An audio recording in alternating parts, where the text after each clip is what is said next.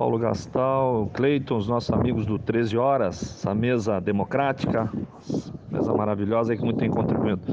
Nosso mandato hoje teve visitando a Praça Coronel Pedro Osório, muito preocupado com a situação dos nossos monumentos. Nós temos 17 monumentos instalados na Praça Coronel Pedro Osório e ambos estão sofrendo diversas atividades negativas por parte dos vândalos, são roubos de placas, pichações, é, serrar, serrando os bronzes. Então, o mandato do vereador Marcola inicia uma luta para limpeza, recuperação dos, dos, monumentos e fazer um chamamento à, à prefeita, à secretária de Cultura e à cidade para que a gente possa preservar aquilo que é um patrimônio material do município e nós temos que manter vivos a história, né? Então, iniciamos essa luta aí, queremos agradecer o 13 Horas, que é um dos grandes é, impulsionadores desta luta, junto com o nosso mandato aqui na cidade de Pelotas. Obrigado, um abraço.